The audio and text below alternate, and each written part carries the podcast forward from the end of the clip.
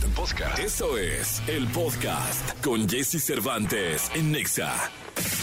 Lo mejor de los deportes con Nicolás Romay. Nicolás Romay. Con Jesse Cervantes en Nexa. El caballín, el caballín, listo, señoras y señores. ¿Caballo y es un caballo? No, es un cabello, un cabello, Ah. siempre, siempre un cabello. Son los que, los que por la... por las patas eh, atraviesan, pueden la arena, ir en el desierto y todo. Por el tipo de patas que tienen, las pezuñas. ¿Cómo son? Más abiertas. Entonces no se se aferran. A, la- a la arena. Sí, sí, sí, sí. Por eso es que se usan tanto los camellos. Eh, Nicolás Jauría, por favor. Si fuera tan amable, celebren la llegada de la voz del deporte en México y en el mundo. Nicolás Romay Pinal, el niño venido del desierto, aparece de escena de la mano de bueno. No, no, no, ¿qué pasó? No, ¿qué pasó? No sean así. Con el niño, con The escuché. Wonder. ¿Qué pasó, The Creo que Wonder? ya tengo oído selectivo con, con la.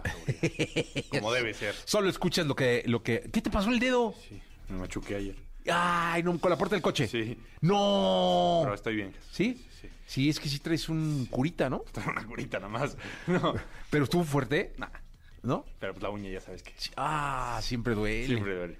Oye, Jesús, ¿estás eh, ansioso, preocupado, ilusionado, nervioso? ¿Cuál es tu sentimiento con el, el que puede ser nuevo director técnico del Atlas? Eh, Benjamín Mora, ¿no? Benjamín Mora, eh, Benjamín Mora, eh, nueve veces ganador de títulos en Malasia, ¿no? Sí, en Malasia, en el fútbol de, de Malasia, decidió irse hace una década al fútbol de Malasia a probar suerte. Ha tenido éxito, lo tenemos que decir. Sí ha conseguido eh, cosas importantes en Malasia y ahora parece ser una opción para regresar al Viable, fútbol ¿eh? mexicano. Sí, muy viable. Y para regresar aparte a un equipo que la exigencia ha cambiado mucho, como es el Atlas. Oye, dime una cosa, ¿qué nivel tendrá el fútbol de Malasia? Yo desconozco totalmente. Creo que el único que debe tener ojos puestos en el fútbol eh, de Malasia es Pepe Riestra, porque, eh, o sea, el, el presidente Sí, el- del Atlas. el presidente del Atlas. Porque no, no, digo, no tengo idea de cómo, se- o sea, no, no sé si sea popular allá o no, qué nivel tengan, han ido a un mundial. ¿Eso es lo que más te preocupa? No, me preocupa que ha ganado, o sea, se canta que ha ganado nueve veces, nueve títulos en el Sí, fútbol de Malasia. Entre eso sí- liga, copa. sí, O sea, es eso significa sabe ganar. sabe ganar. Pero lo que te preocupa es si el nivel de Malasia es lo suficiente porque- como para llegar al Atlas. Exactamente. O al fútbol mexicano. Al fútbol mexicano. Al Atlas. No, no, no, lo que pasa es que va, va a competir contra el América, va a competir contra Tigres, contra Monterrey, contra equipos de, de un muy buen nivel. Entonces, eso es lo único que me encantaría. Es un técnico joven, que tú- 42 años de edad, muy joven, ¿eh?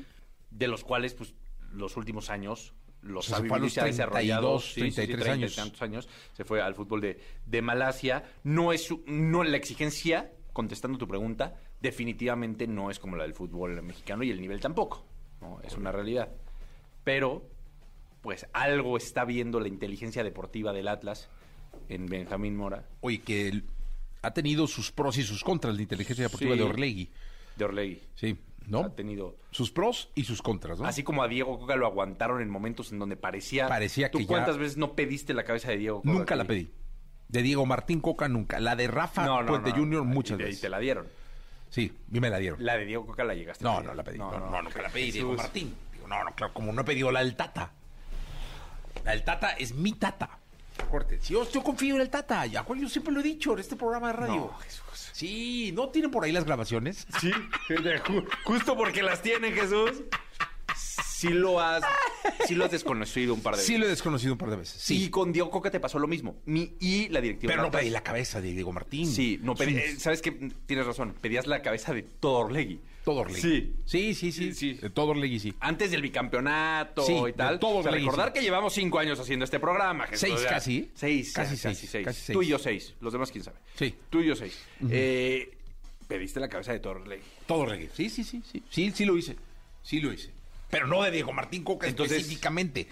No, pero te- los resultados que daba no eran lo suficientemente. No, no. Entonces, pero tú lo... A ver, tú, tú, tú, Nico Romay, yo. Sí. si tuvieras que tomar la decisión, ¿te irías por un técnico de Malasia? Más allá de irme por un técnico de Malasia o no, yo me iría por un técnico que ya tuviera experiencia en Primera División de México y que supiera el sistema de competencia, Todo porque acuérdate que es un bicho raro el fútbol mexicano. ¿no? Muy raro. Entonces Muy raro. no traerías este cuadro. Yo no, yo me iría por un... Yo priorizaría a Andrés Lini, por ejemplo. Sí, señor. Yo también. Yo priorizaría a Andrés Lini. Pero, insisto, algo está viendo la directiva de, de Atlas. ¿Y si tienen inteligencia deportiva son dos vatos ahí que, no, a ver, ¿cómo es? Dale bar, este No, vato. todas las instituciones ya tienen Sí. un área bien formada. Inteligencia deportiva, sí, sí. Y aparte, el que toma la decisión, pues es el- Porque luego los de inteligencia deportiva están re güeyes, ¿va? O sea, lo pegan unos petardos. No de ahí, de, de otros lados. Luego pegan unos petardos que. se equivocan, ¿no? errores humanos. Dice que Ted Lazo. Tetlazo. ¿Para el Atlas? Hijo, no sé. No, ni yo. No. Este, no, está No, alucinando sí. acá, ya sabes. La productora. Sí. Así amanece a veces. La güera. Sí, la hora amanece así, a veces. A veces. Pero bueno, esa es la noticia. Es una realidad que tanto Atlas como Pumas, equipos que se quedaron sin director técnico, por más que tienen mucho tiempo, van a tener que buscar director técnico. Yo creo que entre, entre más rápido consigan, más rápido pueden hacer una planeación con el nuevo técnico de lo que será el, el próximo torneo, que aunque falte mucho, falta poco. Sí. Porque ya terminó el torneo para Atlas y para Pumas Ya. y el próximo torneo empieza en enero. Estás hablando de que van a tener todo Tres octubre, meses. todo noviembre, Tres todo meses. diciembre y eh, pues ya en enero empieza. Pero digamos, quieren hacer pretemporada y quieren llegar con Y- planeación. Y, yo imagino que un proyecto donde tenga que ver con refuerzos, tenga que ver con los jugadores que están, ¿no? Sí, sí. Con que- a quién suben de las fuerzas básicas. Son dos equipos que tienen que darle mucho juego a las canteras. Mucho. O sea, ahí la cantera juega Pumas no lo ha hecho tanto. Ha, ha debutado, Lini debutó muchos jóvenes, pero no se consolidaron como, como hubiera querido. Pero estás de acuerdo que sí, sí, es importantísima. Los jugadores que están de cantera, los que van a debutar. Eso es un negocio para los equipos. Estamos de acuerdo. Por cierto, Jesús, ayer partido amistoso entre América y Atlante en la cancha del Estadio Azteca no se pudo jugar. Perdón, no me dejó escucharte. La productora me habló cuando tú me estabas hablando. Ah, ¿Quiere dar ahí a los deportes? Este, no sé. ¿Crees que quiera? Eh, Pero estaba diciendo una barbaridad y Sí. tú estabas hablando. Sí. Este, entonces puedes repetir, por favor, Nico. No, Sí. te, no te escuché. Me da mucha pena. No, no te preocupes. Partido amistoso ayer entre América y Atlas que no se pudo llevar a cabo en la cancha del Estadio Azteca por tormenta eléctrica. El aguacero que cayó el día de ayer al sur de, de la ciudad fue tremendo. América tenía planeado ese partido contra, contra Atlante como parte de su preparación para la fase final. Porque recordar que como no juegan repechaje, Ah, quieren claro. llegar medianamente en ritmo. Pero la tormenta eléctrica fue brutal y también por la lluvia de- dicen mejor no jugamos, no exponemos a nadie. Sí, y mejor. esperamos rival. Porque ya este la gripa semana- está a todo lo que da, digo, la influenza y todo. Sí. Entonces sí, sí hay y que ya estamos entrando a esa época, ¿no? Sí, hay que, hay que cuidar jugadores. Sí, porque llega pues, el momento en donde te juegas todo, ¿no? Totalmente. Sí. Todo lo que temes preguntar, pero te mueres por saber. Sexo. Sexo. Con Alessia Divari. En Jesse Cervantes en Exa. La mía Dora, la pizza, el espagueti, la boloñesa. Alexia Divari. ¿Cómo estás, Alexia? Oye, ¿estás Muy en- bien, muy bien. ¿Ustedes? ¿Estás en el baño? ¿Cómo estás? No, no estoy en el baño. ¿Por qué? es que se oye como un eco, ¿ah? ¿Se oye eco? Sí, es por el baño. Claro que no, no estoy en el baño. ¿Dónde estás en clase? Pero, en el salón. No, estoy en, ajá, estoy en un consultorio. Ah, no, oye, es que cuando no te agarra uno en un consultorio, te toma uno en la clase. ¿qué onda? O sea, ¿qué pasa con tus, con tus mediodías allá, caray? Pues porque una trabaja y estoy ando del tingo al tango y entonces en la mañana di, di clases y ahorita ya llegué a la clínica, entonces me vine aquí al consultorio. Ah, estás en un consul... eh, pero es en un consultorio donde tú das terapia. Sí, Ah, ¿y cómo es un consultorio de una sexóloga? pues como de cualquier psicoterapeuta, tiene silloncitos. Ah, ¿no tiene. Kleenex? Sí, por supuesto, por Ah. supuesto hay Kleenex. ¿Te lloran mucho? Ay, me lloran mucho. Sí, o sea, en las terapias te lloran Sí, sí, demasiado. la gente, no. No, no particularmente, depende, depende del tema. ¿Se ríen más o, o lloran más? Yo creo que micha y micha. Ah, mira, o sea, es que sí, yo me imagino que te tocan unos llorones y dices, Dios de mi alma, ¿qué hago? Pues hay partes, hay partes duras de la historia de todos nosotros y entonces pues a veces toca hablar de esas, de esos momentos no tan fáciles. Y, entonces ¿Y pues se sale la lagrimita, pues normal. tú has llorado con alguien? Yo he llorado con alguien. Con algún paciente, o sea, de que está el paciente llorando y tú lloras. O sea, eres ser humano, tienes emociones. Sí, sí, sí he llorado con algún paciente, sí. ¿Por qué? eh? No es, ¿Qué, qué, qué no pasó? es lo más común, pero sí, sí me ha pasado. Qué bonito, pero qué bonito eh, que, que tu terapeuta sexual llore contigo. Ah, Así ha de haber estado el caso, ¿no? Bueno, pues es que hay veces que, no, no, las veces que he llorado no forzosamente han sido, o sea, algunas sí, como de escuchar la historia y de, pues de son, hay historias muy difíciles y muy duras, pero también y sobre todo lloro mucho, o sea, lloro mucho, se me escurre mi lagrimita cuando me conmuevo de lo bien que van, o sea, que me cuentan que ya lograron algo que querían, o que así, digo, ¡ay, qué bonito! Ah, eso está increíble porque te denota una sexóloga sensible. ¿Viste? Yo soy bien sensible. No, no soy eres. bien sensible. No eres bien sensible, eres sensible. Soy bien sensible. Aunque no me creas. ¿Y cómo le fue al vato el fin de semana? No, harta risa y risa, yo creo que bien, ¿no? Sí, sí, me fue bien. Es ¿Por qué me habría de ir diferente? No, no, es que me bien. tiene bien contento ese vato porque la tiene usted muy feliz. Bueno, vamos a hablar del. ¿Cómo se llama? Sí, al caso, pero por favor, no, si vamos a hablar del tema o no. Edging. ¿Qué es el edging? El edging es una práctica sexual. Es eh, el edging significa viene del inglés edge significa límite, borde. Eh, entonces edging tiene que ver con quedarnos en el borde, en el límite. Eh, y entonces una práctica sexual donde el chiste de lo que se trata es de llegar a la frontera, al borde, pre-orgasmo, para parar y volver a empezar. Y otra vez que nos sentimos cerca, parar y volver a empezar. Anda. Eso es el edging. El edging es cuando prolongamos el llegar al orgasmo. O sea que estás ya casi, ya casi, ya casi, ya casi. Paras. Respiras. Vuelves a empezar. Híjole, no, hombre, qué fuerte. Y entonces, eh, eso lo que hace es que el orgasmo, cuando finalmente eh, lleguemos al orgasmo, el orgasmo va a ser mucho más intenso. Es para intensificar la sensación.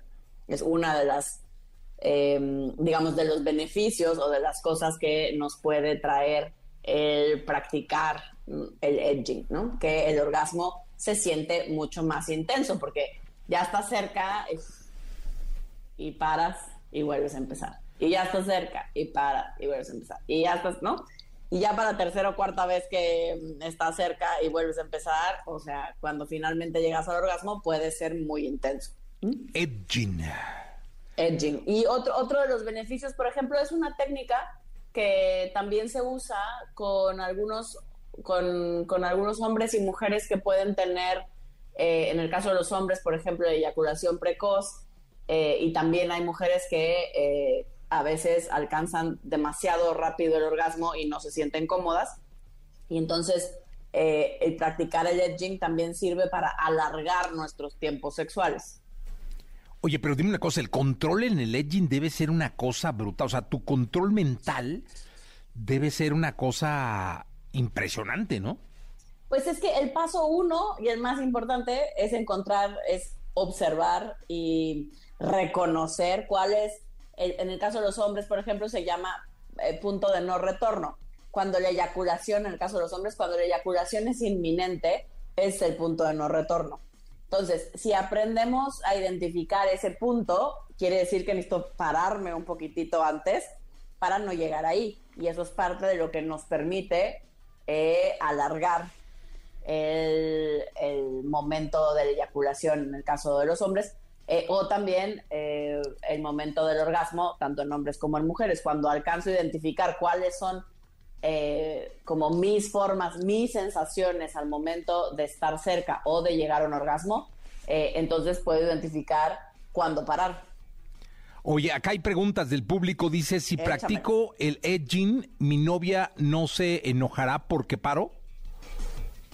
es una práctica acordada. O sea, si paras así de sin son ni son, ¿no? Y no preguntas y no avisas, pues puede que se moleste, o sea, porque ya estaba cerca del o sea, de orgasmo. pronto está por llegar y tú... Espérame tantito, voy a hacer edging, me dijo la sexóloga. No, mentadero Exacto, no, son No, prácticas, no, no, son no. prácticas que van acordadas y que si las quieren practicar y quieren, sirven también para explorar nuestra sexualidad, para explorar nuestros, eh, cómo funciona nuestro cuerpo de manera particular, cuáles son, también por ejemplo, porque hay muchas mujeres específicamente donde la práctica del edging puede no ser tan benéfica en el sentido que eh, a las mujeres, por ejemplo, que les cuesta trabajo alcanzar el orgasmo, habrá mujeres donde si paran sea un break deal, ¿no? O sea, sea un, sea un freno irremediable, pues, ¿no? Que hasta dentro de un muy buen rato podrán volver a retomar eh, la excitación. O sea, hay mujeres que, que, pierden de manera importante la excitación si paran. Eh, entonces, también sirve como exploración sexual, como para, eh, para poder conocernos y descubrir cómo funciona nuestro cuerpo. Si para cada uno de nosotros en particular es un aliciente, es decir, es algo que nos ayuda todavía y nos prende más el sentir que ya estoy cerca, ya estoy cerca, y paro, pero sigo con la excitación de que ya estaba yo cerca, pero volví a empezar. Eh, o si soy de las personas a las cuales rompe con todo el encanto y me apaga completamente y, entonces ya para volver a empezar otro día con más calmita porque ya no me mantengo excitado o excitada.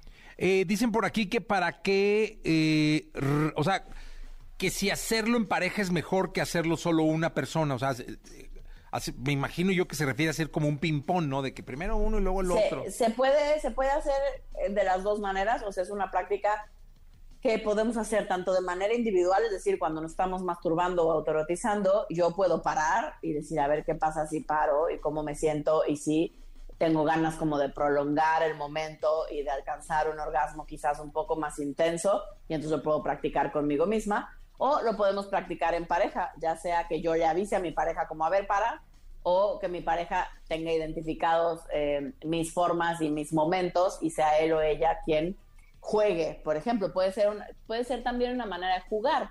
En, en el mundo de la dominación y la sumisión, por ejemplo, uno de los juegos eh, que puede hacer el amo con la sumisa o con el sumiso, eh, puede ser justo este, que no le da permiso, entre comillas, ¿no?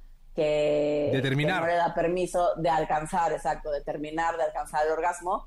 Eh, y entonces es un juego de poder hasta que el amo te da permiso, es que entonces puedes alcanzar el orgasmo. Ah, bien, nada más todo lo que aprende uno con usted que va ahí el lunes. Fíjate, fíjate qué bonito. Y el lunes. hoy sacamos juego de rol, pero cómo aprender a alargar nuestros tiempos sexuales, pero seguirnos conociendo, pero intensificar el orgasmo, pero qué maravilla, pues. No, hombre, todo lo que no hace ese consultorio bendito en donde usted está metido ahorita. ¿Viste? Qué bonito. No, qué bonito, qué bonito. La verdad es que mándenos una foto, ¿no? De su consultorio. A ratito les mando fotos. ¿De veras? Sí, sí, de los consultorios sí puedo mandar fotos. Eso, muy bien, perfecto. Pues ya la publicaremos para que la gente sepa en dónde estaba tan inspirada la sexóloga el día de hoy.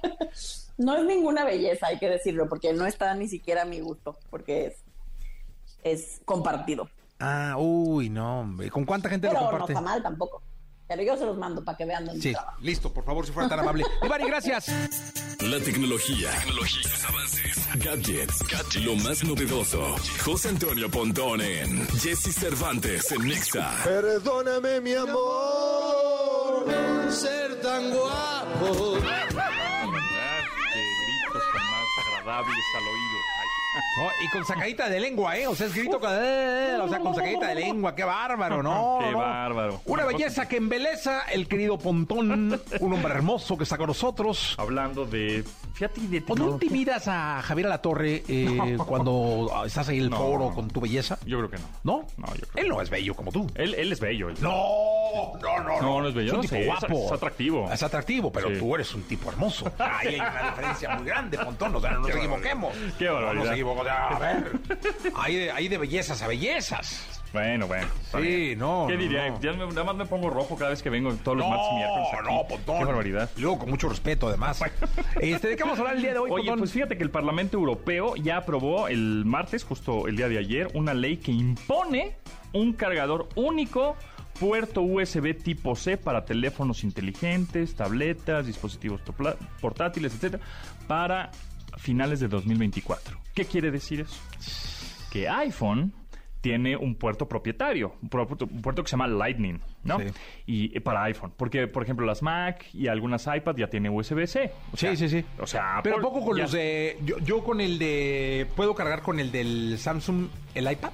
Sí. ¿Sí? Sí, algún, algunos sí, algunos no. Es que tiene su. Sí, tiene. exacto, tiene su su maña, ¿eh? Sí. Porque, porque hay unos cargadores que te dicen que no. O sea, por ejemplo, el de Samsung Hay veces que ese cargador lo he puesto en mi iPad Pro y no te carga.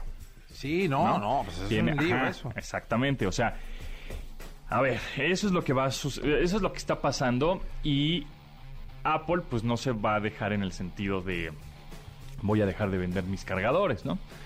Entonces, sí, ok, lo ponemos USB tipo C, ok, sí, como las Mac Pro, como las Mac Air, ¿no? MacBook, como las iPad Pro que tienen su puerto USB-C, eh, pero iPhone, ah, ok, lo quieren con USB-C, va, pero va a tener restricciones, evidentemente, ¿no? O en una de esas le quitan hasta el puerto y lo ponen nada más inalámbrico, ¿eh? Ah, claro. con el MagSafe y punto. Y punto. Y mira, ya le quitaron el SIM, ah, por lo menos a la versión de Estados, Estados Unidos, Unidos. que es el y ya es puro eSIM.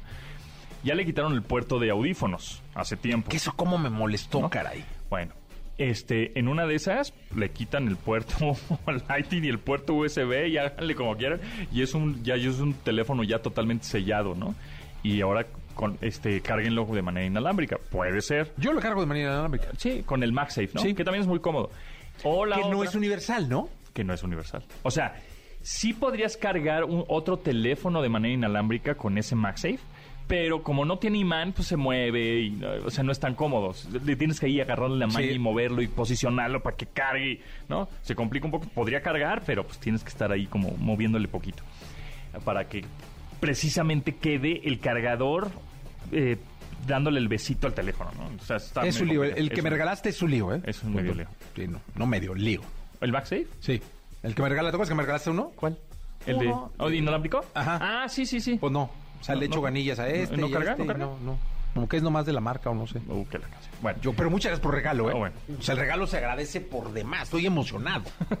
bueno. Lo tengo allí y lo enmarqué. En lo enmarcado, bueno, entonces. O sea, no sirve, pero lo enmarqué. Pero está de adorno muy bonito. Sí, muy bonito. bien. Este, entonces, bueno, parece ser que a finales de 2024, en teoría, iPhone le tendría que quitar su puerto Lightning y tendría que convertirlo a USB-C. No lo van a hacer, porque todos los técnicamente, que ya lo tenemos que ver. técnicamente lo podrían hacer, sí, ¿no? O sea, Pero yo creo que yo creo que se van a ir para la carga inalámbrica. Ahora, estás vendiendo, pues si tú tienes un iPhone 14 ahora, sigue teniendo Lightning. Ok, pues dicen para el, iPhone 15 USB-C.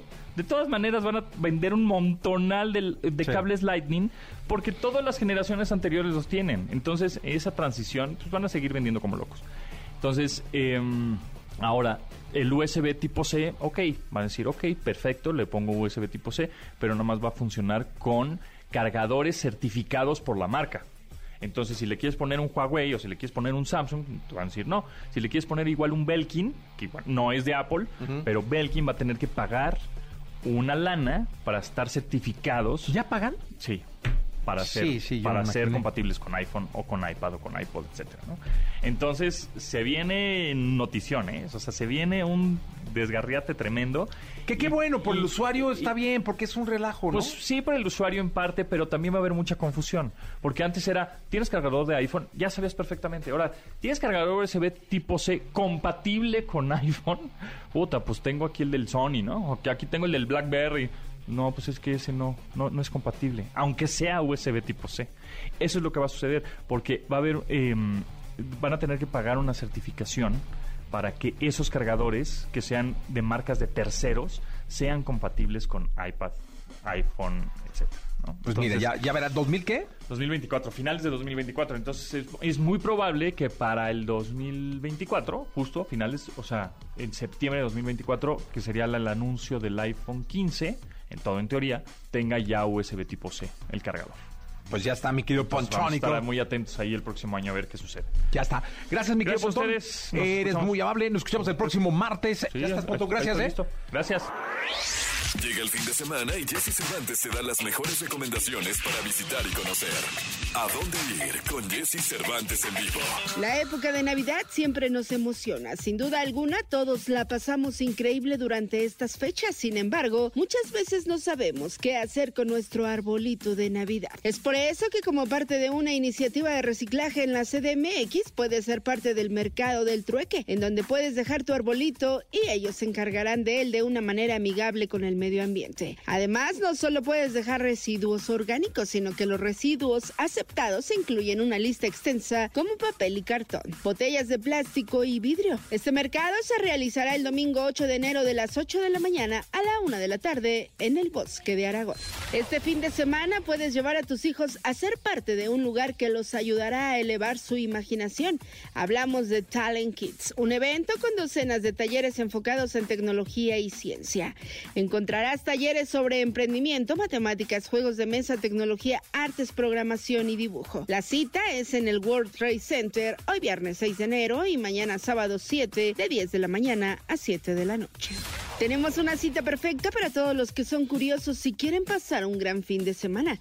Y es que Secretos del Color llegó al Museo Franz Mayer. En los Secretos del Color vemos piezas que incluyen pinturas, muebles, libros, parafernalia católica, entre otros objetos. Dependiendo de cada color podrás encontrar algo diferente. La cita es durante el fin de semana a partir de las 11 de la mañana.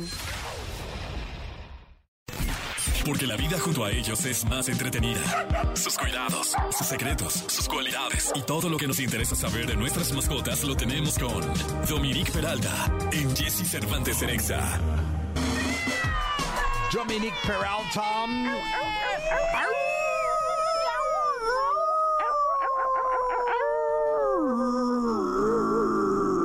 ¿Cómo estás, Dominic? Ay. Oye, qué bonito corito nos salió, ¿eh? Qué bárbaro. Sí, aparte muy, muy sincronizado. Sí, es que hay, hay equipo, hay equipo, mi querido Jesse. Oye, ¿cómo has estado? Bien, ¿ustedes qué tal? Bien, Triunfando todo el tiempo. ¿eh? Tranquilos, contentos y felices de escucharte. Eh, y la- aparte, el tema es muy bueno porque sí dicen que el perro es el mejor amigo del hombre. Bueno, es una frase, ¿no? Pero la sentencia o la pregunta de hoy es: ¿por qué son fieles los perros? Pues mira, primero habría que entender que la palabra lealtad no es exactamente lo que quizá el perro piensa que nosotros pensamos. Bueno, ya me estoy haciendo bolas ahí, pero el concepto de lealtad es algo muy humano que juzgamos desde nuestro punto de vista. Pero para ellos realmente es un hecho que los perros repiten comportamientos que les dan buenos resultados y evitan los que les producen resultados negativos, obviamente. No hay tanto una carga emotiva, aunque sí en una parte, pero eh, en realidad eh, cuando empezamos nuestra relación con los perros hace miles y miles de años, fue de alguna manera utilitaria. Ellos buscaban comida y los hombres le daban en las cavernas y todo esto sobras y además les ofrecían un poquito de calor dentro de la cueva durante las fogatas. Y a cambio los hombres lo que recibieron fue a un ser que los protegía y que además tenía grandes virtudes para cazar. Entonces, en ese intercambio, el perro aprendió que si hacía las cosas que el hombre quería, recibía gratificación y viceversa. Y de ahí se establece este gran vínculo. Y además, mi querido Jesse, yo sé que Mía no es realmente tu perra, que es de tu esposa, pero ¿a poco no estarás de acuerdo que una relación con un animal es de lo más sencillo que podemos tener en la vida? Porque no te preguntan nada, no te juzgan, no te guardan rencor, no se quedan ahí. El otro día me dijiste tal cosa y ahora no te voy a hablar y te voy a poner en el congelador tres semanas y cosas por el estilo. El perro es lo que es en bruto, no, no juzga y eso es algo que es, creo que es un gran regalo y es algo muy valioso. Y bueno, nosotros eh, en realidad lo que hacemos es eh, pues valorar esta lealtad por algunos indicadores que según nosotros demuestran lo fieles que son. ¿Cómo? El que prefieran a una persona sobre otra. Esto puede ser sí por amor, porque parece que sí lo sienten, no está realmente comprobado al 100%, pero eh, sí se ha visto que quien les da más de comer o quien los lleva a pasear, juega con ellos y los entretiene, es a la persona dentro de la casa a la que van a preferir. Eh, luego, que si tú desarrollas rutinas de entrenamiento o de juego con el animal, eh, porque les dedicas más tiempo, entonces obviamente te van a ser más fieles y van a estar más cerca de ti. Quien le ponga más atención, que es como la, la fórmula. Y cuando también pensamos que vamos paseando en la calle y le ladran a una persona que se nos va a acercar o a un perro, decimos, wow, me quiero defender. Y en realidad no es porque nos estén protegiendo. algo en, esta, en este perro, en esta persona, no les gustó o le tienen miedo o hay alguna señal que, que, que rebota con ellos que no es especialmente positiva y por eso es que están ladrando, no necesariamente porque nos quieran proteger, pero bueno, todos vemos las cosas eh, de- desde nuestro punto de vista. Y también el pensar que en una manada se exige lealtad es una mentira, porque esto se observa desde los lobos y los lobos en realidad son quienes, eh, quienes llevan el liderazgo, son la hembra y el macho y cuidan a los cachorros y ya después cada uno sigue por su camino. Y los perros hoy en día generalmente no viven en manada e incluso cuando forman grupos son bastante variados, este, excepto las parejas donde están con cachorritos, ¿no? Que durante un tiempo sí se quedan. Y pues bueno, en suma, mi querido Jesse, cada perro tiene sus propias emociones y necesidades. Y en la medida en la que los respetemos y les demos lo que necesitan y los dejemos ser con algunos límites, obviamente, van a ser más fieles con nosotros. Y pues un vínculo con un animal eh, no se parece a nada que podamos tener con una persona.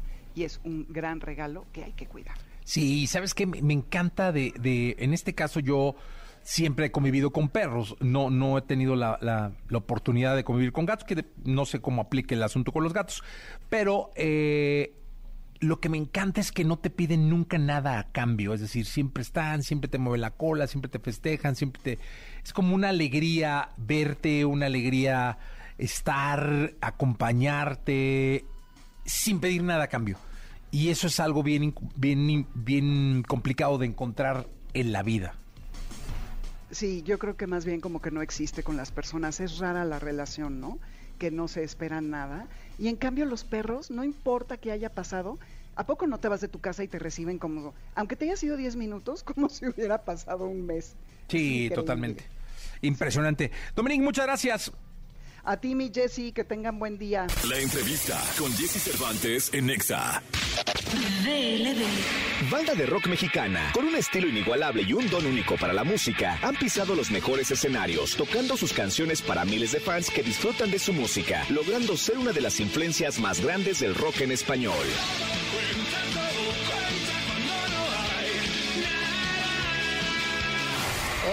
Aquí con Jesse Cervantes llega a cabina DLD para presentar su nuevo tema, El accidente. Viernes de rock en esta estación de radio y DLD con nosotros. Qué gusto verlos. Y DLD en cabina, cantando, Muchas platicando. gracias. ¿Cómo Gracias está, por tenernos caray? acá. Pues ya después de tantos días, ¿no? De, de, de estar sentados, pasmados, ya por fin como que se empieza a sentir, ¿no? Como ya los engranes empiezan a girar poco a poco. Oigan, ¿saben de qué me estaba acordando eh, cuando recapacité que venían de aquel concierto que hicimos en el Metro Insurgentes, en la glorieta del Metro Insurgentes, eh, que lo hicimos en la mañana y que fue una cosa, había, pff, estaba lleno eso, fue una celebración maravillosa, creo que estaban lanzando disco, no me acuerdo, pero llegamos ahí con el programa y fue una experiencia de esas que hay que repetir, ¿no? Fue, fue la salida, totalmente, sí, fue la salida de la presentación del primer sencillo de Trascender, que era Química y Física, según yo, ¿no? Bueno, estábamos arrancando y hicimos el, el concierto en el Metro, Metro Insurgentes, creo. No, Son y buenas. Estuvo bien padre, nos estuvieron siguiendo, ¿te acuerdas, Jessy, que nos siguieron ahí desde, Sí. desde la, de la universidad, desde la UNAM, luego fuimos al... Muy al- tempranito llegamos ahí, como a las en nueve. ¿no? Por ahí. Sí, no, no, fue todo un día de DLD. Fue todo un día, sí. Fue todo un día de DLD. A mí me tocó la parte de la mañana, que fue la del metro, eh, donde hicimos justo el programa, pero la estación siguió con ustedes a lo largo, en lados. a lo largo del día. Qué, qué- qué increíble. Y yo creo que hoy esto de la tecnología eh, nos ha dado eso, ¿no? La gente espera mucho más que una canción o mucho más que un álbum. Espera, exper- que- espera experiencias eh, salidas de- del artista o de su creatividad, ¿no? Sí, que- porque de alguna manera es una forma de manifestarte en otros rubros, si tú lo quieres ver así, pero es como una forma de enriquecer tu trabajo, ¿no? Y, y- y de manifestarte, de, de- de decirle a la gente eso es lo que está pasando ahorita en nuestras, en nuestras carreras, en nuestras exist- existencias, ¿no? Y eso está chido. Oye, ¿cómo es el rock? ¿Cómo, cómo siente el rock en mexicano, el rock en español, eh, ante esta andanada de música urbana, de, de- de música eh, tumbada, de, tantos géneros? Se llenaron de géneros. Yo digo que ya se degeneró este pedo de los géneros. se, se llenaron de géneros. O sea, cada quien saca una canción y le pone un género. Es un. Este, y el rock sigue siendo el rock, y el rock sigue llenando ganando festivales, pero ¿cómo se sienten ustedes que son protagonistas? Yo creo, perdón. Pues a mí me encanta, la verdad yo creo que va, va muy bien. ¿Sabes qué pasa también que con el rock, que, que- que- con lo que expresa, también nos ayuda mucho a forjar ciertas cosas que, que, eh, lo hace, lo sostiene, nuestras palabras. De repente hay un cambio también en ese, en ese aspecto, ¿no? Mucha música está proponiendo estas cosas, pero el rock creo que siempre tiene algo que es muy introspectivo, que te ayuda también a, a pensar en otras cosas, que te, te hace la diferencia. Y, y los tres está hablando de eso, ¿no? Por ejemplo, los shows cuando, cuando hacemos, no sé, un Vive Latino o algo, pues me encanta pensar que nosotros somos las personas que llenamos esa clase de esa clase de lugares que, que la gente va a convivir de una manera muy muy amorosa, muy cariñosa y, en otra clase de estilos de repente llegas y es mucho golpe, mucho es muy muy fuerte, hay mentes muy fuertes, entonces este pues creo que el rock tiene eso, tiene esa se define de esa forma, ¿no?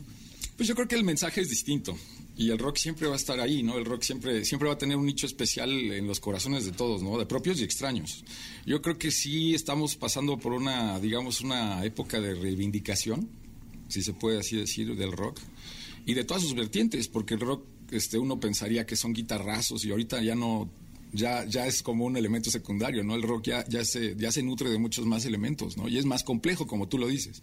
O sea que ya, ya requiere más. Oye, de Dildo para acá, ¿cuánto ha pasado? Va- cumplimos 20 el 23 cumplimos 20 años. ¿Dónde fue la primera vez que tocó Dildo? Creo que la primera vez que tocó Dildo fue en la vuelta, ¿no? Ah, yo tenía un restaurante, vamos a tocar aquí, y pues tocábamos en mi restaurante. Pero la primera tocada grande fue en el Vive Latino del 2004. De hecho, nos sacaron así. No, pero la primera tocada, primera tocada. Ahí, la primerita. en un ¿Cómo se llamaba el lugar? En La Terca, un restaurante que yo tenía La ahí, en, Terca. ahí en Lomas Verdes. Ajá. Y le digo, venga a tocar. ¿Y qué fue eso? Y armamos una fiestota, me acuerdo. Estuvo muy bueno. Sí. Nada ¿Qué más fue? fueron puros amigos, nadie pagó un boleto, todo el mundo, todo el mundo entró gratis y todo el mundo acabó bien jarra. Pero duro. Pero el consumo muy bien, ¿no? Para, La para la sí. terca. No, y aparte eran como, en serio, como 200 personas. Por ahí tengo un video. De ahí se mantuvo la terca años. Sí, él, él sí ganó dinero esa noche. Ahí se mantuvo. Oye, y de la terca al Vive Latino. Estuvo Dildo en el Vive Latino. El Vive Latino 2004, me acuerdo que, órale, ahí van al ruedo, la primera que ah, nos, nos hicieron abrir la, Abrimos, sí, fue, fue esa. A la tenía. una de la tarde estábamos abriendo el escenario De- de esas principal Que hay. y había, pues sí, muy poco. La lengua de tortuga, Jessica, es blanca y así de los nervios ¿qué hacemos aquí? Demonio.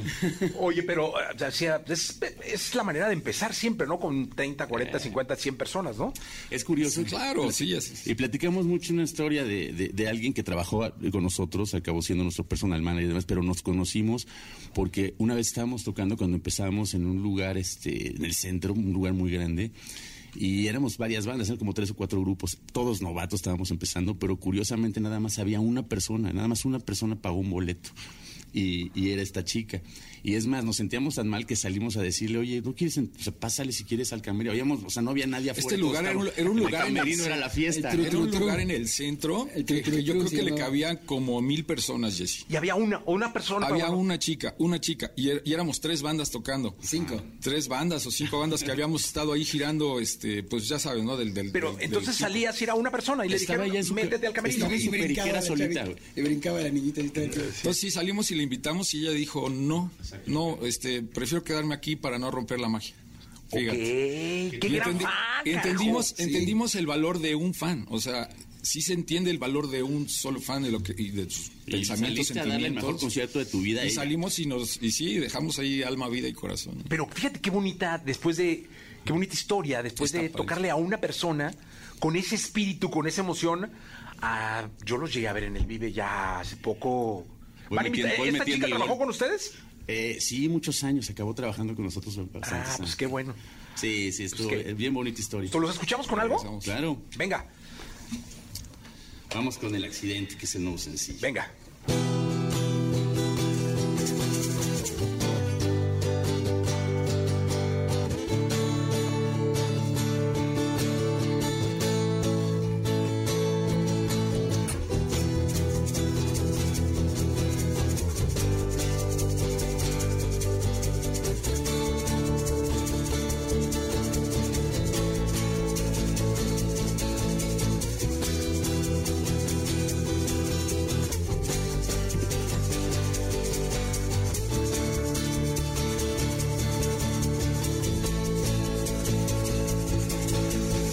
Lo sé, todo lo que me perdí. Hoy que estás aquí, siento que no soy feliz. Espero que no guardes rencor en ti, pues todo lo que te aprendí se queda para siempre.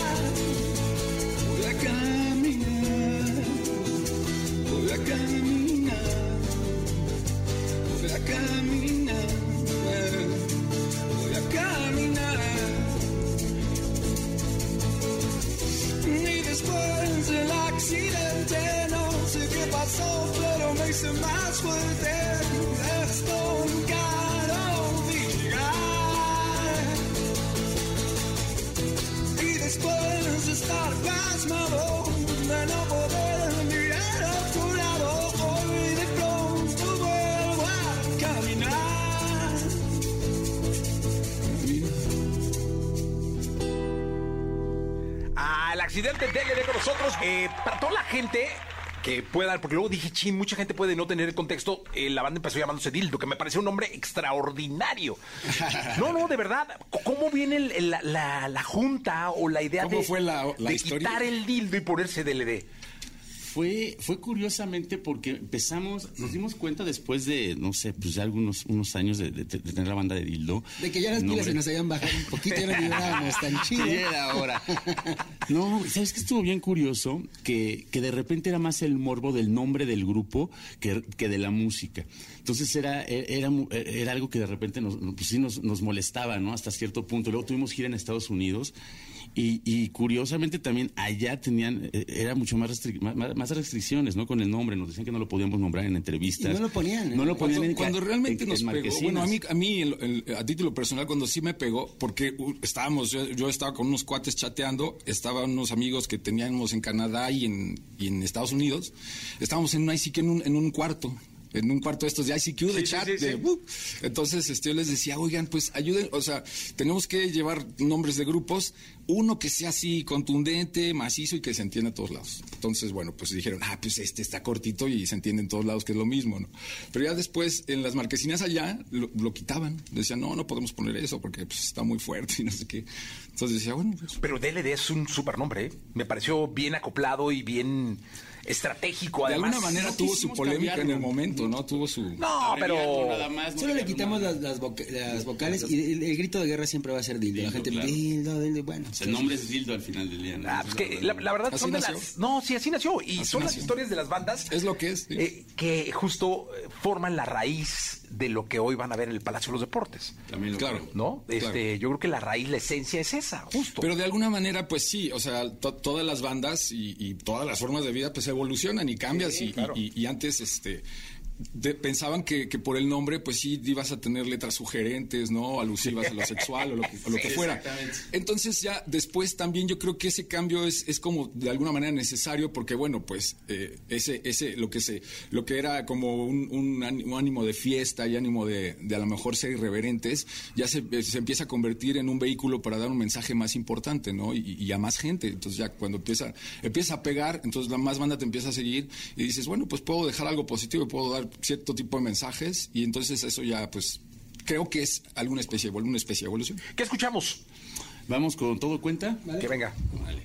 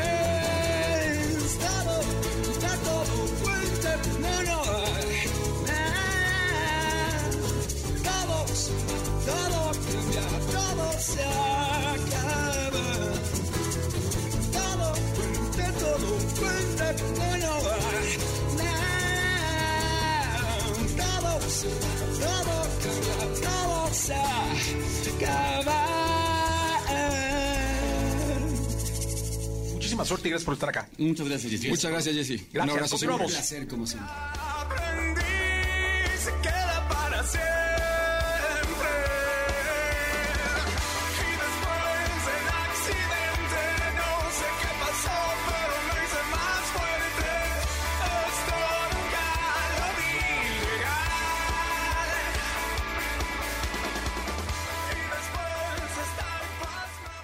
Entrevista con Jesse Cervantes en Nexa.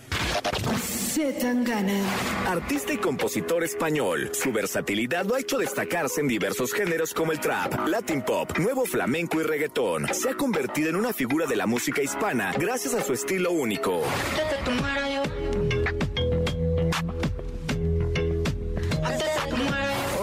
Con Jesse Cervantes tenemos una entrevista exclusiva con Zetangana.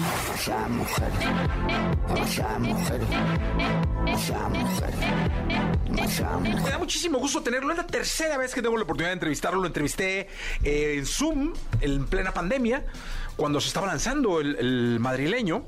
Luego lo entrevisté en Las Vegas, porque yo fui de los que estaban conscientes que era el álbum que debía ganar el, el Grammy.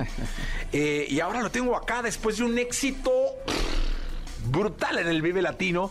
Se tan gana con nosotros. Muy contento, muy contento de estar aquí y de hablar contigo otra vez.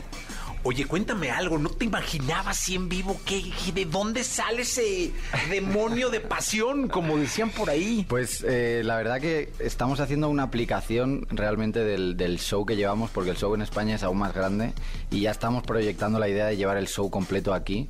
Pero bueno, tú sabes que en festivales es, es complicado, tienes pruebas cortas, hay muchos artistas y no se puede hacer el 100% de, de, de lo que yo realmente quiero llevar al directo, ¿no?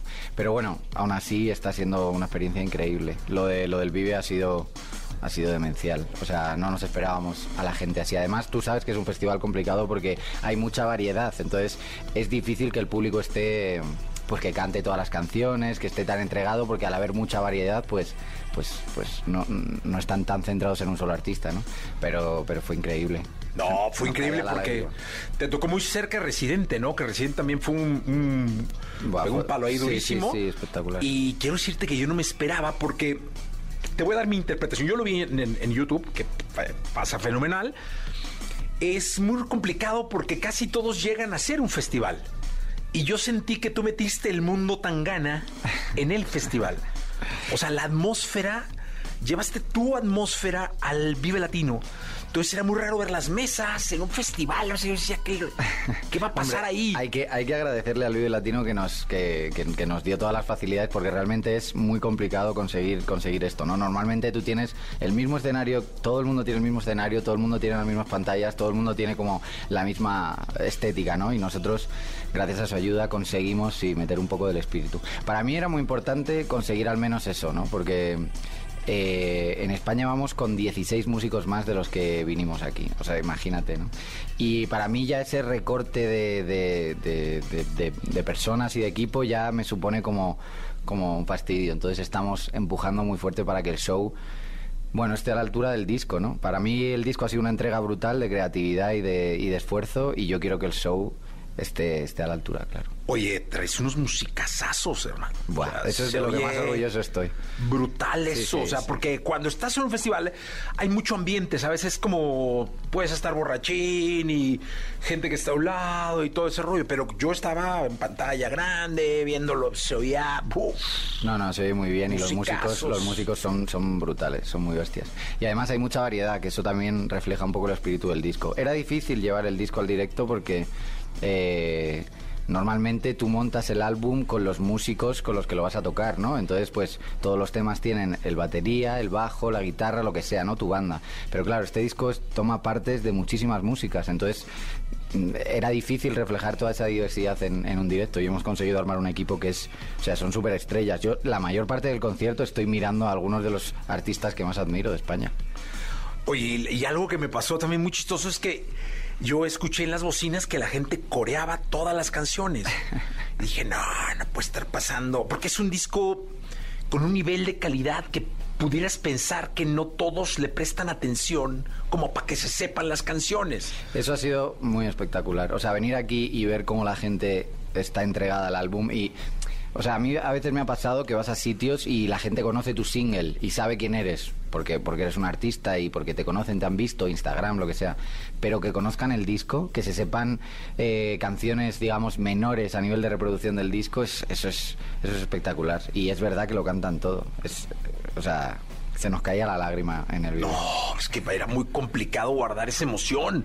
O sea, la verdad es que yo te lo digo como televidente, lo vi por tele en YouTube, pero por tele, como la gente que estaba ahí, mis hijos, gente de la estación, era, era muy emotivo. Oye, dime una cosa, eh, otra de las sorpresas de, de que vivimos en el Festival Iberoamericano de Cultura Musical, el Vive Latino, fueron los invitados, que también fue una cosa espectacular. Eh, ¿Estos los vas a llevar a hoy a Monterrey y mañana o no? ¿Cómo? Bueno, el, el disco es un disco que, que- que es muy coral, ¿no? Que entonces queremos reflejar eso en cada uno de los shows, pero bueno, queremos que sea un poco sorpresa, ¿no? Que en cada show digas, bueno, ¿quién, quién viene esta vez, no? Y que también hay una cosa que estamos intentando dejando espacio a la improvisación y, y dejando mucho espacio a los músicos, que es que ningún show sea igual que otro. Y, y nada, muy agradecido de todos los colaboradores que han estado, de Ed, que estuvo, de Adriel. Eh, No sé si lo has visto en, en vivo. Sí, sí, lo he visto. Sí, sí. Caray, es- eh, ese Adriel es, es brutal. ¿Qué se siente? Cuéntame. Pues. Estar en eh, México y triunfar como estás triunfando. Pues me da como... En México en concreto me da como cierta nostalgia porque es como el primer eh, lugar al que yo salí a cantar, ¿no? Fuera de España. Entonces, eh, que, que este disco haya calado aquí para mí es como, como un orgullo, es como... eh, como una certificación de que lo que yo pensaba que era bueno estaba bien, ¿no? Como que si le gusta, no sé, todos tenemos amigos en la música, eh, casi todos los músicos, a los que les ponemos las canciones, ¿no? Y, si ese amigo te dice que vale, aunque luego la canción no tenga éxito, hay cierto reconocimiento que es más importante que otro. Para mí, triunfar en México es como la garantía de que es, el- que es mi camino, ¿sabes? Oye, y además te voy a decir una cosa. Hay tanta gente haciendo música hoy, hay tanto artista haciendo todo tipo de música. Yo soy un convencido que los géneros se degeneraron y hoy cada quien hace su canción y su género, ¿no? Eh, hay chicos haciendo en TikTok, hay chicos haciendo en computadora en casa, hay chicos que tocan, que componen. Pero me encanta que alguien como tú entregue esta calidad de muestra de cómo deben hacerse las cosas. Pues es un honor el que lo digas. La verdad que ha sido, ha sido difícil este álbum, ha sido un proceso muy largo. El, el- concepto era demasiado amplio y yo estaba en un momento de mi carrera que estaba eh, triunfando, como quien dice, en, en- en la música urbana, ¿no? Entonces había un camino claro que era parecía de éxito, que, que era hacer lo que parecía que tenía que hacer. Entonces fue un riesgo y, y yo estoy muy contento de que la gente eh, lo haya abrazado y lo haya entendido y que no solo haya sido como una rareza, ¿no? Como no, un año, Zetangana tuvo un año que se le fue un poco la cabeza e hizo este disco tan raro. No, realmente es un disco emocional que, que- que le ha llegado a los fans y que de hecho a mí me ha hecho crecer con, con- o sea, me, me ha hecho llegar a más público. A pesar de que ninguno pensábamos que eso iba a pasar, ni yo, ni la compañía, ni nadie de los que estábamos involucrados en el disco. Todo el mundo decíamos, amamos el estudio, pero cuando salimos y pensamos en la estrategia de qué va a pasar con mi carrera haciendo este disco tan arriesgado, todos decíamos, madre mía, ¿en dónde nos estamos metiendo? ¿no? Pero fíjate, al final ha sido lo contrario. ¿Y qué sigue? O sea, porque después de esto dices, ching, ¿ahora cómo me qué hago? Pues realmente estoy muy enfocado en darle eh, darle duración y darle alcance al, show que llevamos, ¿no? Porque siento que lo que estoy haciendo ahora es solo un aperitivo de lo que realmente se puede llegar a hacer con este álbum. Y quiero hacer mis fechas propias, porque hemos- estamos eh, haciendo esta gira eh, por festivales, pero yo quiero hacer mis fechas propias y poder explayarme, ¿no? Y, y no tener estos 50 minutos, una hora que te dan en los festivales, sino tener todo el tiempo que quiera y poder venir con toda la gente con la que quiero venir y, y hacer pues eh, la auténtica experiencia del madrileño en directo. Fíjate que yo, yo admiro y respeto muchísimo la, la música, no sé, pero me encantaría luego verte en Coachella o en el Lula Paló, estos festivales donde culturalmente también reciben muy bien la buena música. Sería bien interesante verte allá. Sí, pues, o sea, es lo que te digo, ahora mismo estoy muy enfocado en, en el directo, me lo estoy tomando como que todo el proyecto de este bolo por, por, lo, por las dimensiones monstruosas que ha cogido, eh, creo que merece la pena un tiempo y también merece como pensar en música adecuada a este, a este formato, ¿no? Algo que yo nunca había hecho porque yo siempre pienso la música desde el estudio, pero ahora eh, estoy empezando a pensar la música desde el directo. De hecho, muchas de las canciones están modificadas en directo a través de, la banda. Y, esto, es lo que viene para mí. Pues estoy seguro y te iremos a ver y te festejaremos como lo hacemos. Bueno, hace rato mencionaba reconocimiento, la palabra reconocimiento, y la verdad es que yo creo que justo es el reconocimiento eh, cuando se trabaja y cuando se trabaja muchísimo, y sé que has trabajado muchísimo. Y yo te tengo una sorpresa el día de hoy. O sea, yo sé que tú eh, le tuviste una sorpresa a, a México en el, en el Vive Latino, que le tienes una sorpresa a México en Monterrey, una ciudad importantísima que genera muchísima música, que le tienes una sorpresa a la gente del ceremonia, pero yo te tengo una sorpresa de México. A ver, sorpréndeme. Ah, ¿no crees que te voy a sorprender? ¡Oh! Tan gana duda. No, no, ahora mismo no tengo ni idea de qué va a pasar. Mira esto. Mira nada más. Te vamos a hacer entrega de un nuevo formato de reconocimiento que te hace tu compañía. Oh, wow. Es eh, un disco de oro por Tú me dejaste de querer, un disco de oro por Nunca estoy y uno de platino por eh, Demasiadas mujeres. Este. Oh, wow. Cada disco se va abriendo, es un nuevo formato.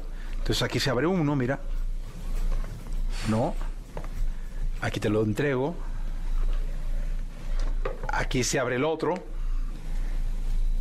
Y aquí se abre el otro. Qué maravilla. ¿Te sorprendimos o no? Me sorprendiste, gratamente. Demasiadas mujeres, disco de platino, ¿eh? Sí, venga, si podemos leer lo que dice para que lo, lo vea la gente, que, que está este viernes acá. Ahí está. ¿Qué me lo iba a decir este tema? Oro son 22 millones de streams. Este platino el doble, o sea, no es, no es una tarea fácil. Y esto es el reconocimiento que tenemos para ti el día de hoy, para que tu visita a México no solamente se llene de emoción en, shows en vivo, sino también por todo el trabajo que has hecho musicalmente en, en plataformas digitales y en, y en Pues tu carrera. un aplauso grande ahí, mira, la gente allá está aplaudiendo. Más que merecido. Y de verdad, créeme que soy un firme seguidor de, de la calidad del trabajo que haces y creo que desde aquella entrevista en Las Vegas te lo, te lo demostré. Felicidades, Tangana. Muchísimas gracias. Fue un honor eh, llevar todo esto hasta aquí. Siempre me emociona que tan lejos de mi casa y con, con- con lo tan de casa que es este disco, el madrileño, pues es lo más casero que he hecho nunca y tan tan tan de allí que la gente aquí lo reciba así. Es, es una locura, la verdad. Y fíjate que además, este, para que no, para que el avión y todo lo hicieron así, para que, pa' Un que- buen formato, un ¿no? buen formato, formato. nuevo, para que no tenga problema tan gana de llevarse ahí, ya sabes, los sendos cuadros estos Me que hacen encanta, luego, ¿no? me encanta. Eh, todas estas, todas las certificaciones y los reconocimientos y eso, para, para no, para no ponerme muy tonto y estar mirándolos todo el día, siempre se los doy a mi madre. Ah, pues y, y, y este va a ser, va a ser un, un buen regalito de México. No, claro que sí, con muchísimo cariño. Tangana, gracias. Muchísimas gracias. Gracias por estar acá. Felicidades. Gracias. México te quiere mucho. Muchas gracias. Gracias.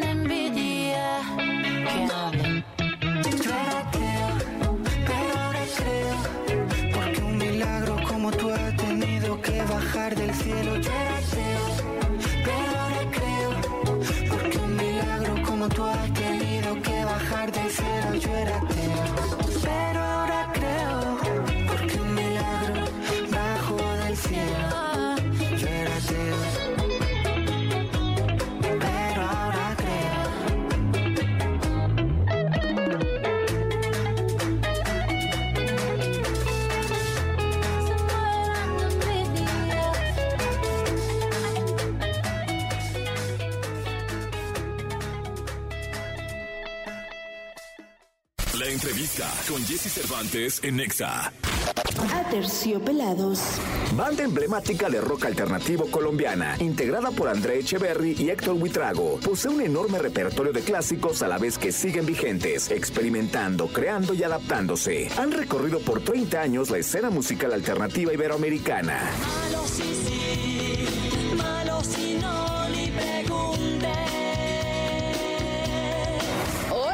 Con Jesse Cervantes llega Andrea Echeverry de Aterciopelados para platicarnos todo lo que está ocurriendo en su carrera.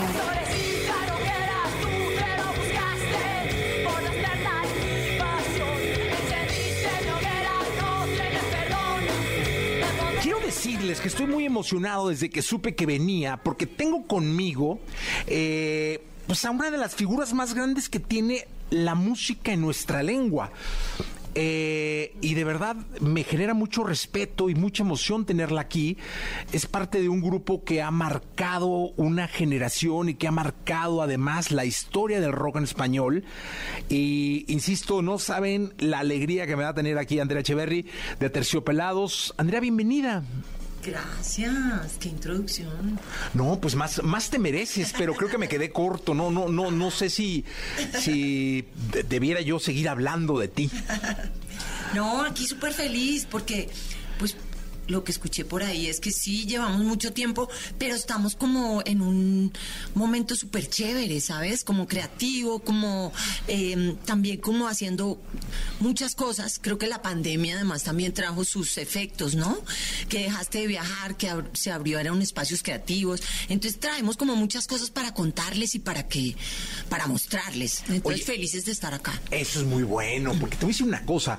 Creo que yo siempre cuando vienen los chicos así, este, y, y- y ven mis canas, siempre se quedan como diciendo, ay, algún consejo me dirá este señor que parece como mi tío, ¿no? Entonces, este, yo lo que les digo es que es una carrera de resistencia, no de velocidad. Y la muestra es toda la resistencia que ha tenido que pasar para que ustedes sigan y ahora sigan innovando con la canción esta de Síganme los Buenos, que me pareció maravillosa. Ah, está buena. Cuando la estrenamos, este, e- es una carrera de tiempo y de mucha paciencia, ¿no, Andrea? Sí, y de arriba hacia abajo y, y en la mitad y sí, pues porque hemos pasado además por todos los formatos, ¿no? Cuando empezamos había cassette, había vinilo, después hubo CD, eh, eh, luego ya, ahora ya no hay nada, ¿no? Todo el mundo carga ese poco de canciones en el celular. Pero más allá de eso, es como entablar una relación con la música. Es como que escribir canciones sea parte también como de tu vida, de tu terapia incluso, ¿no? De tu manera de comunicarte, de tu manera también de criticar esta sociedad tan horrible que nos tocó, que cada vez, ¿no? sorprende como con otra cosa más terrible que la anterior. Entonces también como estar conectado con causas. Yo pienso que ese es uno de los triunfos de Aterciopelados, ¿no? Somos dos cabezas creativas, Héctor y yo, y cada uno también tiene como, como sus compromisos. Entonces Aterciopelados te suena un poco también a canción protesta, porque, porque hay por qué protestar, ¿no? Entonces, pues eh, Héctor Vicente es súper ecológico, yo soy súper feminista, los dos somos súper antibélicos, y por ahí van saliendo canciones que, que nos retratan el, el mundo como está, que nos retratan también como personas según el momento de vida que estemos pasando. Oye, dime una cosa, Andrea, fíjate que te vi- es- es- estoy viendo en los spots promocionales de la, de la bio. Hay uno que me llama mucho la atención, donde y que habla además de su historia y de todos estos, de toda esta resistencia social que también han vivido. Porque Héctor dice, solo por ir caminando en la calle con el Ajá, con la cresta. con la cresta nos sacaron una escopeta. No, uy, claro, es que yo creo que hemos abierto espacios, porque en Colombia ser raro o ser, digamos, diferente a lo normal era terrible. Eh, yo me enamoré de Héctor por eso, porque era raro y eh, yo nunca había visto un ser como él. Eh, pero sí, nos tocó como, como mucha mala energía. Mi país es muy conservador eh, y mm, no nos alquilaban lugares. Yo me acuerdo que yo tenía que ir donde mi cuñada a que me prestara ropa para como para irme como de persona de bien a que me alquilaran un lu- lugar para después poder abrir un bar donde tocábamos nosotros y tocaban más bandas, ¿no? Pero yo creo que al ser raro, diferente y luego volverte de alguna manera famoso y pues, mainstream tal vez fuimos en algún momento. Ya no no es- nosotros siempre hemos sido como muy under. Pero de alguna manera eso abre espacios para que la gente diga ok puedo ser diferente. Puedo insistir en mi visión y crear un mundo como el que me sueño no eso yo creo que es uno de nuestros buenos logros Sí, además creo que el que sigas presentándote o se sigan presentando en festivales y la, la gente sigue enloqueciendo con lo nuevo, con lo los clásicos. clásicos. Este, ese también debe ser un logro emocional bien bonito, ¿no? Sí, eh, eh, me hizo falta el Vive Latino. Dije, pero ¿qué pasó? ¿Por qué no nos invitan? No sé, están locos, o sea. Jordi, estás loco. falta, ¿Qué te Jordi, pasa, ¿qué te Jordi? pasa, marica? Oye, marica. Nunca le había dicho así, pero se lo merece. Se lo merece. ¿Te escuchamos, Andrea? Ah, sí, voy a cantar Antidiva. ¿Eso? ¿Eso Sí, es lo que tú quieras, canta lo que tú quieras. Aquí estamos para. Antidiva, Antidiva Venga. es una canción de el disco Tropiplop. Ok. Ese salió, ese lo hicimos en pandemia, de hecho. Eh, Héctor tiene su estudio en su casa, yo tengo mi estudio en mi casa y Leito, el guitarrista, tiene su estudio en su casa. Entonces, tráfico de tracks, hicimos este disco que se llama Tropiplop, que tiene que ver con Condorito y con irse de para atrás, ¿sí o qué? Porque no, lo que pasa es supera, o sea, la ciencia ficción más increíble, ¿no? Venga. Ok, ¿estamos bien acá? Ok. Y se llama Antidiva. Estoy mamada de las divas, marica. Acá tienen harta. ¡No, hombre! ¿Cómo te las formo? llegan a Colombia. O sea, si se forman y guardan distancia, llegan a Colombia. Llegan hasta allá. Y son insoportables.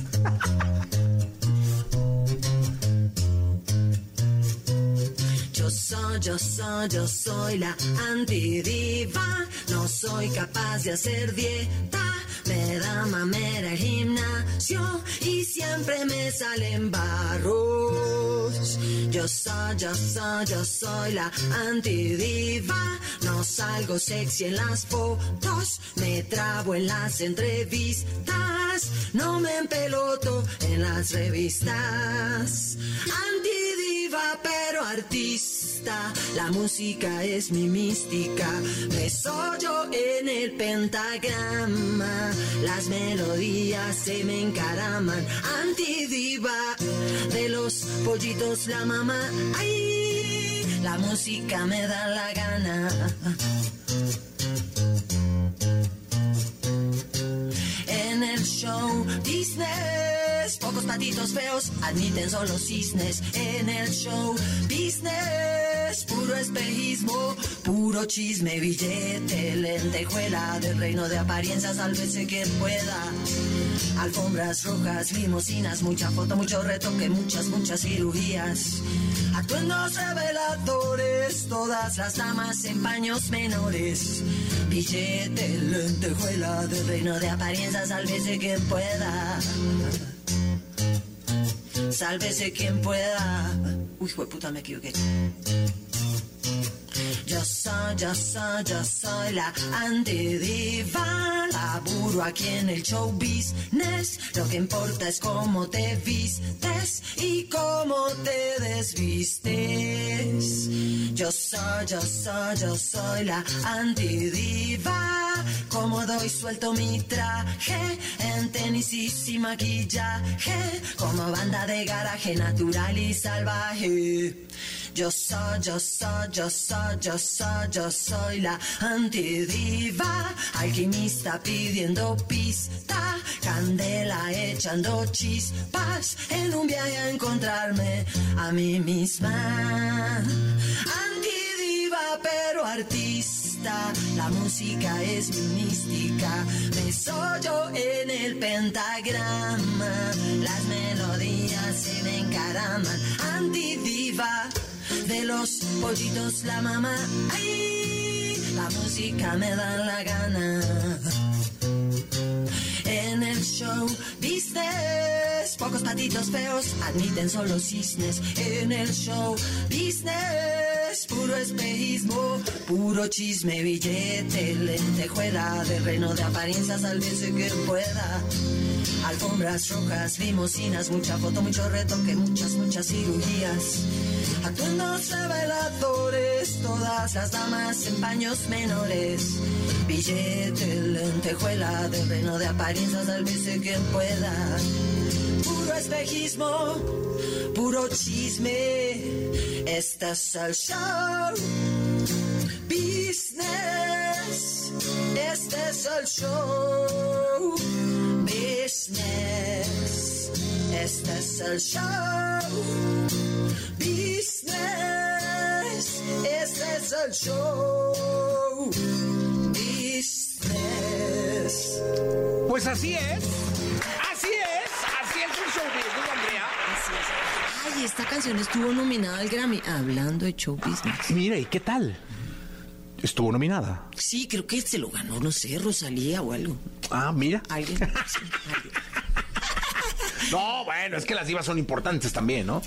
Y esa sobre todo canta divino. Hombre, es un ya que mujerón. se pelote, a mí me, Sí. me no. baja la nota, ¿sí o qué? No, sí, pero sabes que. Rosalía sí, pero sí. Luego, Uy, pero cómo canta, a mí se me erizan todos los pelos del cuerpo. la verdad es que cuando lo oyes en vivo, hablando de cómo cantar, quiero decirte que uno de los momentos más importantes de mi vida en torno a, a un... No lo viví, pero lo vi y fue un momento...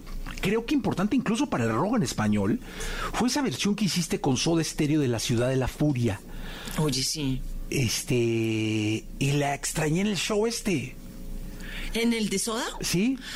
Ay, es que los sodas son tan raros.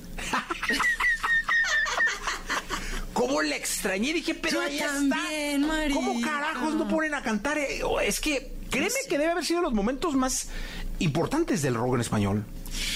Sí, esta conversación la tuvimos en Monterrey, en el Camerino, porque digamos, claro, desde que me invitaron a mí, yo asumí desde el principio es esa, ¿sí o qué? Y luego cuando tuve la conversación y me dijeron que era Pasos, yo dije, ¿qué? ¿Y por qué? Si esa es un poquito mía. De hecho, a Terciopelados hizo una versión de esa canción súper bonita. Ay, yo no la tengo ensayada si no se la canto. Ay, Dios Marica. mío. Tantito. Aquí aquí te aceptamos hasta ensayo si quieres. Ensayo. Me verás volar por la ciudad de la furia. Donde nadie sabe soy parte de todos. Nada cambiará. Con un aviso de curva. Sí, pero la cosa es que me dijeron que paso si a mí se me bajó la onda. No, pues a mí también. Digo, la verdad es que dije, chinga, pero sí. No, es que de verdad, el público, me- métanse a YouTube, ahí está. Bueno, de hecho, el documental, en los spots que vi del documental, porque solo he visto spots, hay un spot donde, porque fue un momento importante donde Gustavo te llama al escenario. Entonces, él, él te llama, ahí viene en el spot, o sea, te Ahí llama al escenario y estás tú subiendo al escenario. Y sí, te extrañé mucho en el concierto con esa canción. Yo también. Ah, qué sodas tan raros, carajo. Lo que pasa es que es, es raro, es difícil. Sí. Digamos, hacer un show donde el protagonista ya no está. Sí. Sí, es raro, yo sí. Burra. Yo digamos que yo lo siento como muy...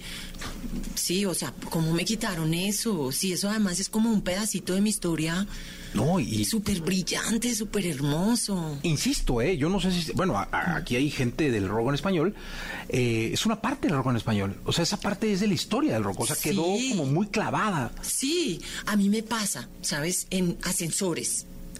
Que hay personas que no escuchan a Terciopelados, pero esa versión a todo el mundo le encanta. Tiene no. como, como. Yo, eh, yo creo que es. Yo estaba enamorada de ese hombre. O sea. Así la cantaste, ¿eh? Exacto. Entonces, eso es lo que se siente. Claro. Chéquenla, o sea, el público vayan y métanse al YouTube. Y, Esa, y- esa y la de Atercio. Y la de Atercio, sí, no, sí, sí, sí, la de Atercio, no, no. Quedó. Sí, quedó y fuimos a, a Buenos Aires y grabamos un video súper divino. Sí, esa quedó muy linda. Pero sí. Chequen las dos. Me encanta, me encanta. Mira cómo te quieren. Iztacalco, Ecatepec, eh, Guadalajara, Toluca, Puebla, Monterrey, eh, que cante bolero, Florecita, eh, Rompecabezas, Estuche. eh, la verdad es que es, es- es muy bueno tener a terciopelados. A mí me encantó. rompe- eh, síganme los buenos. Estuvo buena. Y tuvo que ver con Bios, porque la conductora de Bios es Lee. Saumet Bomba Estéreo. De Bomba Estéreo. Ajá. Y, mm, y pues por eso, por la dinámica del, del programa, hicimos esta canción con Bomba. Y pues ahora salió, salió hace poquito. Oye, y aparte es una frase bien mexicana, ¿eh? Sígame los buenos, claro. Sí, sí, sí, por el Chapulín Colorado. Obvio, pero pues es que esa parte no es mexicana. No, Déjeme no, no, decirle. yo lo sé, pero- Esa es latinoamericana. Latinoamericana. Esa es de todos. Sí, totalmente. Tienes toda la razón. Tienes toda la razón, pero. O sea, todos de niños vimos al Chapulín y vimos a Chespirito y vimos. Sí, sí es latinoamericana. Tienes ya no, no ya Como es. Kiko. Sí, sí, sí. Eso es uno de mis, de mis talentos. ah, sí. Como Kiko. Oye, mira, no lo sabía, ¿eh? Pero sí, debe ser igualito. ¿Escuchamos bolero? Pero un pedacito, Pedacito. O sea, como son de conchudos, me piden como si yo estuviera aquí con Aterciopelados. todo Ah, ya, un pedacito. Héctor nos va, nos va a regañar un pedacito. Ya que tengo el capo en el primer traste, les voy a cantar un pedacito de otra. De una que me pidieron ahí. Venga. No es un mandamiento ser la diva del momento. ¿Para qué trabajar por un cuerpo escultural? ¿Acaso deseas sentir en ti todos los ojos y desencadenar silbidos al pasar? Mira la esencia, no las apariencias. Mira la esencia, no las apariencias.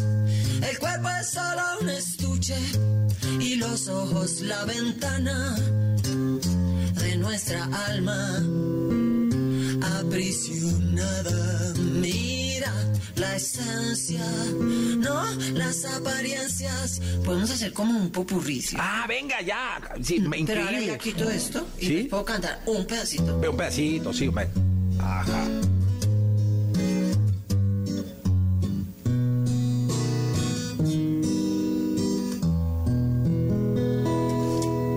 Y dice, exa, exa. Buscas en mis bolsillos pruebas de otro cariño.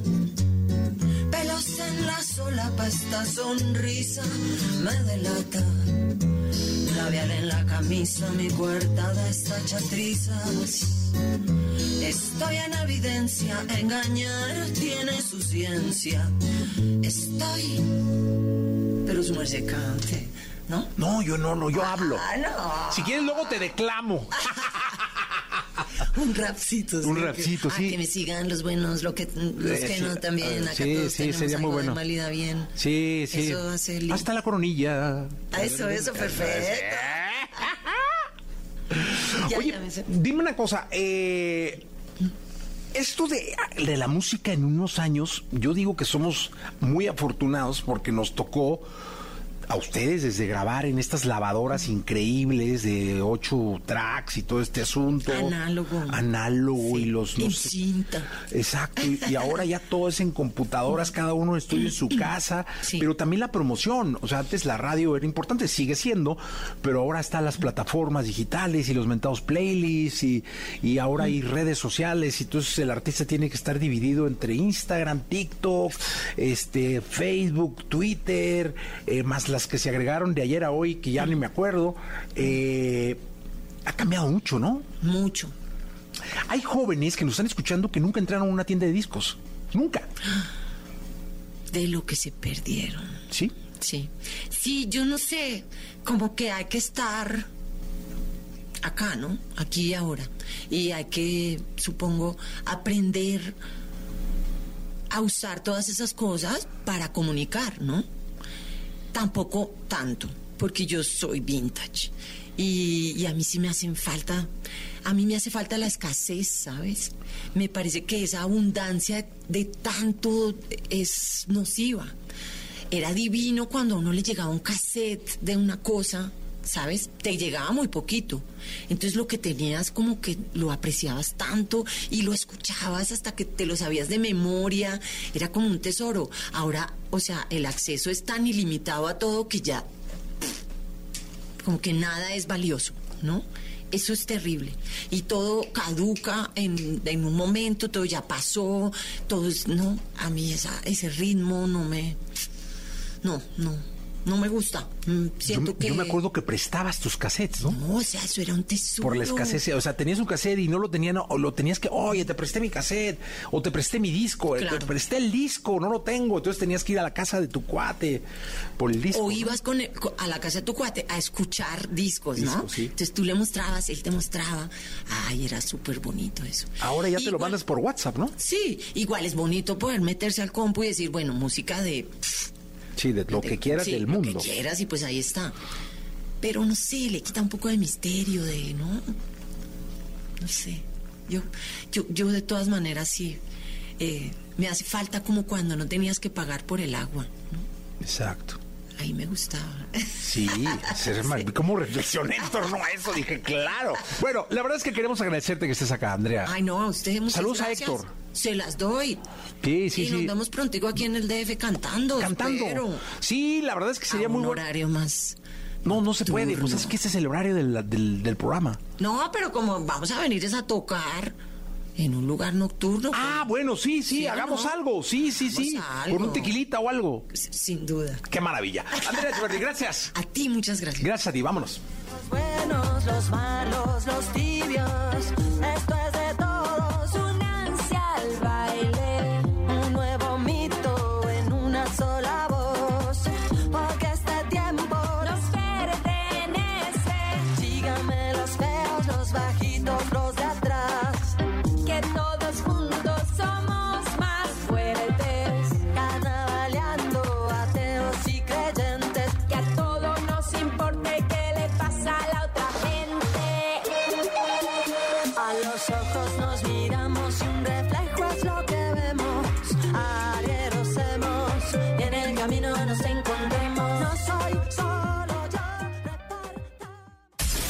Escuchaste el podcast de Jesse Cervantes en Exa.